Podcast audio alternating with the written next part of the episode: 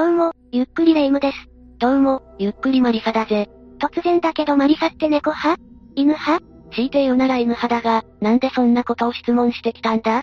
この前猫カフェに行って、猫の可愛さに気づいちゃったのよ。それで今、猫を飼おうか検討中なのよ。そういうことか。猫を飼うのも大変だから、ちゃんと考えた方がいいぜ。動物を飼うんだし、ちゃんと責任は持つつもりでいるわ。自分の心がけだけの問題じゃないぜ。ペットフードが汚染されて、ペットが被害に遭った事件も過去にあったんだ。そ、そんなことがあったの？汚染されたペットフードが販売されていたなんて、びっくりだわ。小麦粉に、メラミンという物質を混ぜた粗悪品を販売していたんだぜ。そのせいで、ペットたちが腎不全になってしまったんだ。その話を聞いて、過去の恐ろしい事件を思い出してしまったわ。その事件では、ペットではなく人間の赤ちゃんが犠牲になったのよ。赤ちゃんだって？日本でそんなことがあったのか？いいえ、事件の舞台となったのは中国よ。日本ではなかったんだな。だが、一体なぜそんなことが起きたのか気になってきたぜ。じゃあ今回は、2008年に発生した、中国粉ミルク汚染事件を紹介するわ。それじゃあ、ゆっくりしていってね。まずは事件の概要から説明するわね。これは2008年に起きた事件で、中国全土が震撼したわ。きっかけは、赤ちゃんがとある理由で、病院を受診することが増えたからなのよ。とある理由受診した赤ちゃんは血尿を出していて、原因はなんと尿路結石だったわ。尿路結石って、大人がなる病気じゃないのか？普通はそうで、40代の男性に多い病気よ。原因は主に、運動不足や動物性タンパク質の取りすぎね。赤ちゃんって、まだ離乳食も始まっていない年齢だよな。仮に離乳食が始まっていたとしても、タンパク質の過剰摂取なんてあり得るのか？その通り、ありえないことなのよ。しかも、5万4千人もの赤ちゃんから尿路結石が見つかったわ。それはさすがに多すぎるぜ。病院側は不審に思ったんじゃないか？しかも、それが原因で亡くなる赤ちゃんも出てきたわ。調査した結果、症状が起きた赤ちゃんには共通点があったのよ。共通点とは何だ？受診した赤ちゃんは、みんな粉ミルクを飲んでいたのよ。ここで粉ミルクが出てくるのか。だが、粉ミルクが健康に悪いなんてことがあるのか？タンパク質が多すぎたってことか？それならまだ良かったかもしれないわね。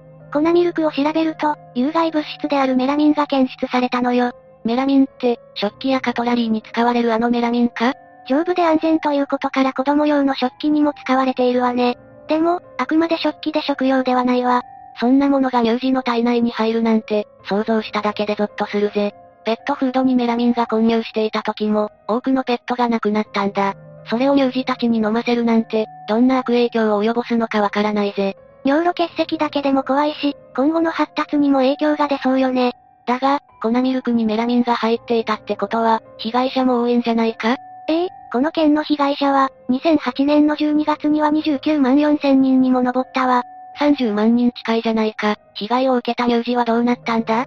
中国政府は保健所で無料の検査を実施したわ。それに、赤ちゃんがいる家庭に電話で呼びかけもしたわね。でも投薬での治療では治らない赤ちゃんたちは、手術まですることになったわ。30万人近くもの乳児が被害に遭ったんだから、保健所も混雑しただろうな。その粉ミルクメーカーは大手だったのか？メラミンはサンルー集団という大手粉ミルクメーカーから見つかったわ。それだけでなく、他21社の粉ミルクからもメラミンが見つかったのよ。21社って、ほとんどのメーカーから見つかったということか？中国国内で販売されている粉ミルクの5割以上から見つかったことになるわ。さらに中国政府は牛乳の検査も開始したのよ。すると大手3社からもメラミンが検出されてしまったわ。粉ミルクだけでなく、牛乳にも混入していたのか？メラミンが検出された販売元の会社は、該当の粉ミルクや牛乳を回収したわ。そのせいで、街からは牛乳が消えるという事態になったのよ。しかし中国の人口から比較すると、被害者が30万人でとどまったのがすごいぜ。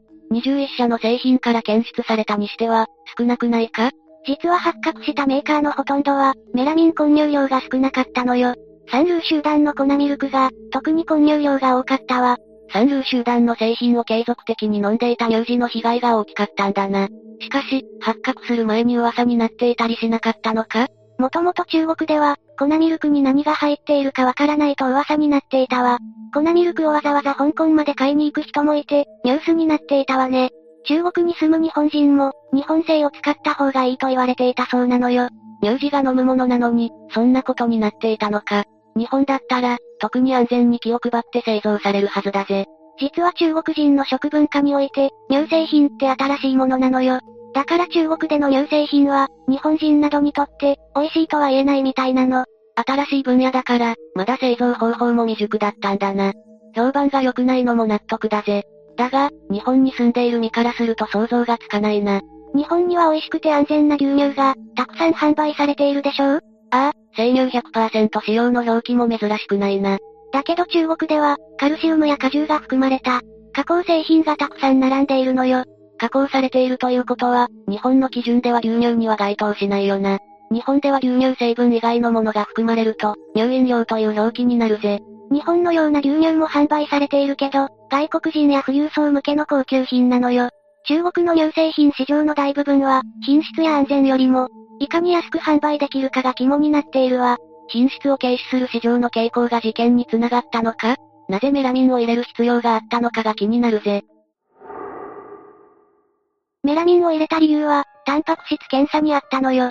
三流集団は、ある男性が営む酪農家から原乳を買い取っていたわ。その原乳が、なぜか基準値より低い数値を出してしまったのよ。酪農を始めたばかりで、基準に満たなかったのか？そうじゃなく、いつも通り管理していたにもかかわらずそうなったのよ。そのせいで3トンもの原乳を廃棄することになったわ。それは大損害だな。しかし、タンパク質量とメラミンにどんな関係があるんだ？廃棄する羽目になった腹いせに入れたのか？今回の事件はそういった恨みやいたずら目的じゃないわ。品質検査のずさんさが、招いた問題で、検査ではタンパク質量じゃなく、窒素の量を測っていたのよ。タンパク質には窒素が多く含まれているから、窒素の量を測ったのか？その通りよ。乳製品メーカーは水増し防止で、脂肪分とタンパク質、固形物の比率を検査していたわ。だけどタンパク質に関しては、窒素の量からタンパク質を推定していたのよ。メラミンは窒素の量が多いから、水増しに使われることは多くの酪農家が知っていたわ。それでメラミンを知っていたから、酪農家の男性は手を出してしまったのよ。その男性は、膨大な損害を受けて焦ったんだろうな。男性には家族もいたみたいで、生活のためにやむを得ず混入したそうね。しかし、人体に影響があるのは分かっていたはずだ。ダントツでメラミンの量が多かった事実が、利益を優先したことを物語っているぜ。苦しい生活から一変した利益の多さに、味を占めたんだと思うわ。もともと酪農家や乳製品メーカーは、価格の高騰で苦しい状況に陥っていたからね。乳製品が価格高騰していたのか？実は2000年に乳牛の価格が上昇して、乳牛バブルが始まったのよ。将来の需要拡大を見込んだ農民たちはこぞって養牛を始めたわ。これにより、乳牛の価格が高騰して何倍にも跳ね上がったの。そんなことがあったのか。でもそれなら、苦しい生活になんかならないんじゃないか？多くの乳製品企業は価格の安い輸入原乳粉を使っていたのよ。乳牛の価格上昇に反して、国内の原乳価格はとても安かったの。2006年には乳牛バブルが崩壊して、乳牛の価格も落ち込んでしまったわ。利益を見込んで始めた養牛が負債になってしまったんだな。ええうまくいかなかった農民たちは一斉に乳牛を屠殺したわ。これによって、牛乳の国内生産が縮小したのよ。だが生産が縮小しても、乳製品の需要が減ることはないんじゃないか？それどころか、中国の乳製品の需要は拡大し続けたわ。2007年には、輸入原料乳粉の価格が高騰し始めたの。たったの3年で、1トンあたりの価格が、日本円にして15万円以上も上昇してしまったのよ。つまり国内生産したものより、輸入した方が高いということか。そうなのよ。それで国内の安い原乳を、乳製品メーカーが奪い合うようになったの。おかげで事件の1年前には、国内の原乳価格が50%も高騰してしまったわ。乳製品メーカーは品質基準を切り下げて、なるべく安く調達しなければ倒産の危険があったわ。しかし国内の原乳価格の方が安いなら、輸出してもいいんじゃないか？中国製品は品質問題で買い手がいなかったから、輸出は諦めたのよ。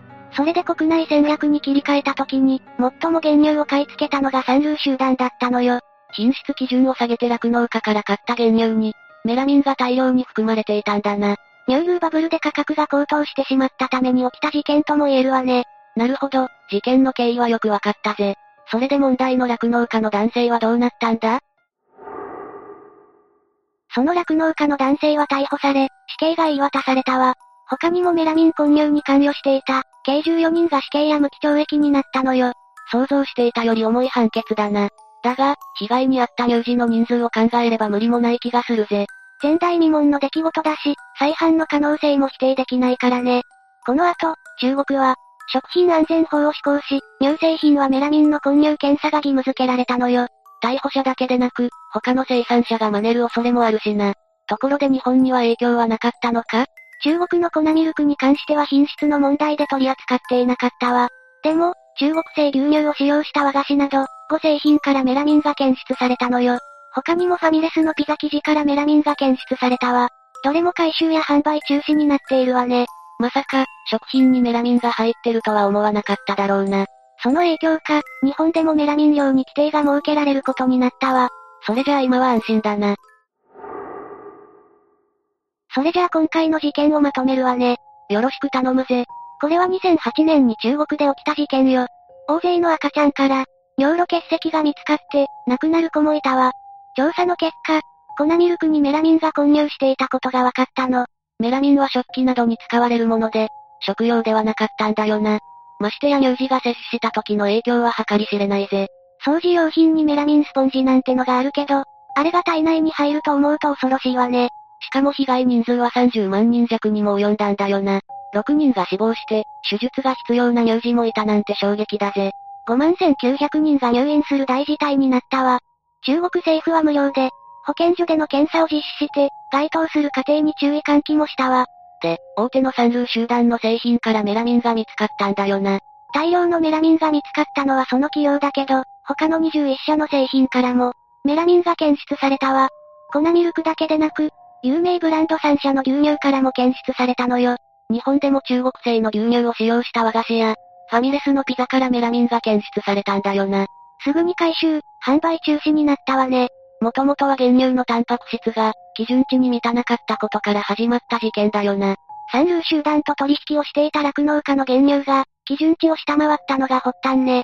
3トンもの原乳を廃棄することになったのよ。酪農家にとって大損害になってしまったわけだ。焦った酪農家は、メラミンを混入すれば検査を通過できることを知ったのよ。生活に追われたせいもあって、原乳にメラミンと水を混ぜて出荷したの。酪農家は儲かったけど、赤ちゃんたちに大きな被害が出てしまったわ。企業は製品を回収し、町から乳製品が消えることになったのよ。タンパク質の検査にも問題があったんだよな。タンパク質量ではなく、窒素量を測っていたせいで、メラミンが盲点になってしまうとは驚きだぜ。にしても、町から牛乳が消えるなんて、想像もできないな。まさか食品じゃないメラミンが入ってるとは思わないわよね。中国では粉ミルクに何が入っているかわからないと噂になっていたけど、本当に有害物質が入っていたなんて誰も思わないわ。日本人の感覚では想像もしない、ありえない事件だな。だが中国では以前にも、ペットフードにメラミンが混入していて、輸入先のアメリカで大きな話題になっていたな。こういった話は少なくないのかもしれないぜ。中国では、日本で販売されているような生乳100%使用の牛乳は少ないのよ。多いのは加工された乳飲料ね。高品質な牛乳は 500ml で200円以上もするから、購入するのは富裕層がメインなのよ。日本の平均的な牛乳の倍くらいするな。しかしこんな事件があれば、倍の価格でも安全な方を買いたいぜ。そもそも品質を下げることになったのは、乳牛バブルの影響が大きかったんだろ？ええ、中国では2000年に起きた乳牛バブルを発端に、乳牛や原乳が高騰したのよ。安かった輸入原乳粉までもが高くなり、乳製品メーカーも困ってしまったわ。